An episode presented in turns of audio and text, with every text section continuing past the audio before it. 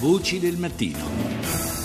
E ora ci occupiamo di animali, o meglio di violenza sugli animali, dietro la quale spesso c'è la mano di organizzazioni malavitose. Saluto Angelo Caliendo, consigliere Eurispes, l'istituto di ricerca che ha curato diversi studi proprio sul rapporto fra italiani e animali. Buongiorno, avvocato Caliendo.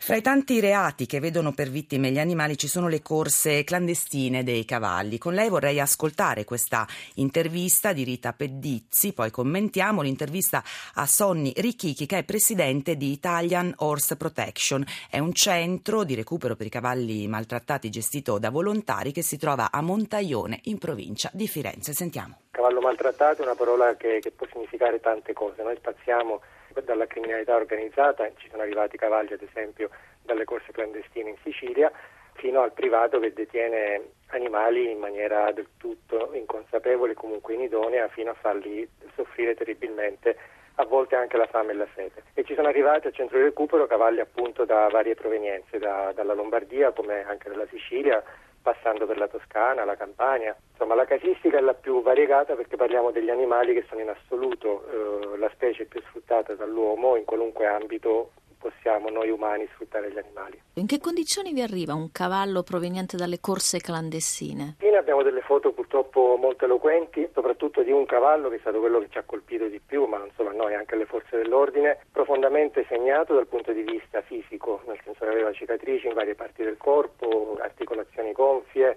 magro, spento completamente come animale, e che per fortuna poi è riferito nell'arco di un anno, ma andando più a fondo nelle visite veterinarie abbiamo visto delle cose abbastanza abominevoli, come ad esempio un puledro, sempre dello stesso sequestro, di neanche un anno, con già i ferri ai piedi perché lo stavano cominciando ad allenare, oppure tutti i cavalli, erano 4 in questo caso sequestrati, che avevano segni sulle gengive abbastanza marcati di cosiddette imboccature, cioè delle imbrigliature in ferro che vengono messe all'interno della bocca, che provocano dolore e che quindi costringono l'animale a fare quello che l'umano gli vuol far fare.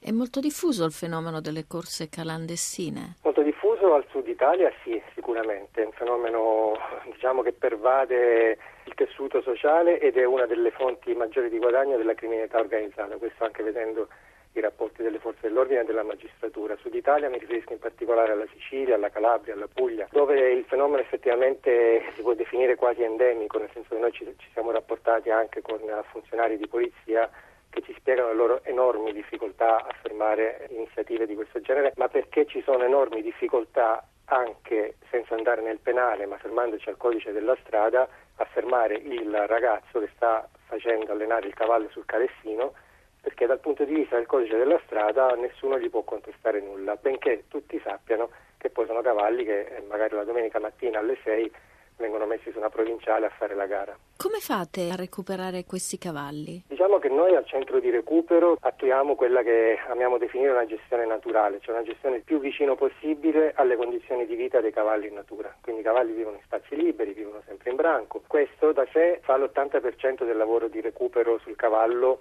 che arriva da situazioni a volte anche di profondo maltrattamento e di profondo abuso. Per fortuna nella grande maggioranza dei casi riusciamo comunque a recuperare nell'animale la fiducia e soprattutto a fargli riaccendere una forma di vita, perché molto spesso troviamo animali non solo feriti fisicamente, ma feriti nell'animo. In qualche caso purtroppo c'è da dire che le ferite, quelle interne, sono talmente profonde che si arriva fino a un certo punto, ecco, se alcuni di loro non ce la fanno significa che veramente la mano dell'uomo è andata a fondo in maniera veramente pesante e inaccettabile.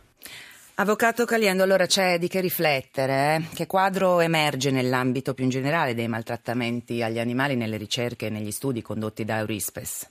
In un'indagine che abbiamo condotto nel 2014 con la Federazione Nazionale dell'Ordine dei Veterinari su un campione di circa 1500 veterinari intervistati su tutto il territorio nazionale, è emerso che alla maggioranza dei veterinari, circa il 75,6%, capita di curare animali maltrattati, quindi un fenomeno molto diffuso, un maltrattamento che riguarda sia maltrattamenti che vengono da privati, quindi dai proprietari degli animali, ma soprattutto è un fenomeno molto diffuso, le mani e la longa manus della criminalità organizzata, che ha scoperto questo business da tempo e che è capace di sfruttarlo a 360 gradi, oltre alle corse dei cavalli, dati importanti arrivano anche dal traffico illegale di cuccioli. Sì. La NAB stima che nel 2013 sono stati circa 2000 cani ogni settimana che venivano illegalmente importati in Italia.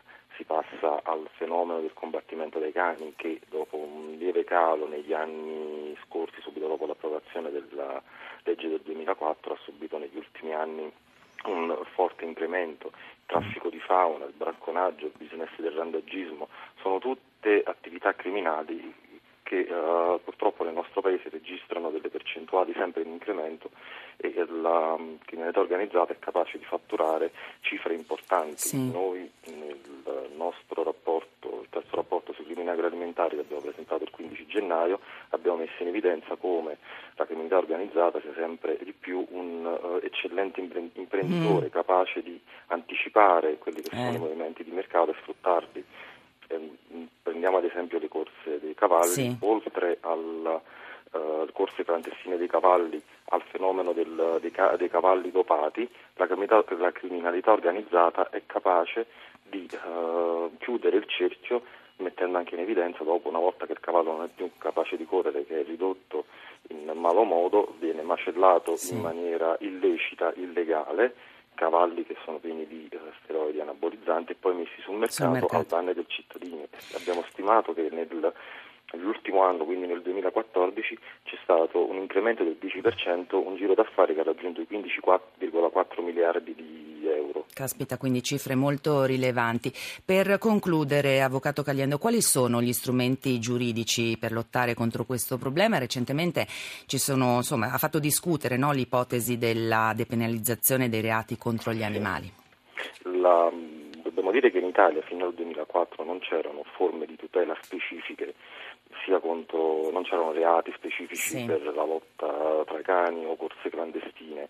Nel 2004 finalmente, dopo un pressing forte e asfissiante delle associazioni a difesa degli animali, è stata varata una legge che introduce reati penali per queste fattispecie. Sulla depenalizzazione, sull'ipotesi di depenalizzazione? Purtroppo con il decreto legislativo di attuazione della legge delega 67 del 2014 il governo, forse in fretta e in malo modo, ha inserito anche i reati contro il maltrattamento degli animali in una sorta di depenalizzazione, quindi non verranno più puniti dal punto di vista penale, ma solo con un illecito amministrativo, anche se c'è da dire che il governo ha fatto marcia indietro e sta rivedendo questa forma anche sotto. E quindi, insomma, aspetteremo di vedere quali saranno gli esiti finali. Grazie ad Angelo Caliendo, avvocato e consigliere dell'Eurispes.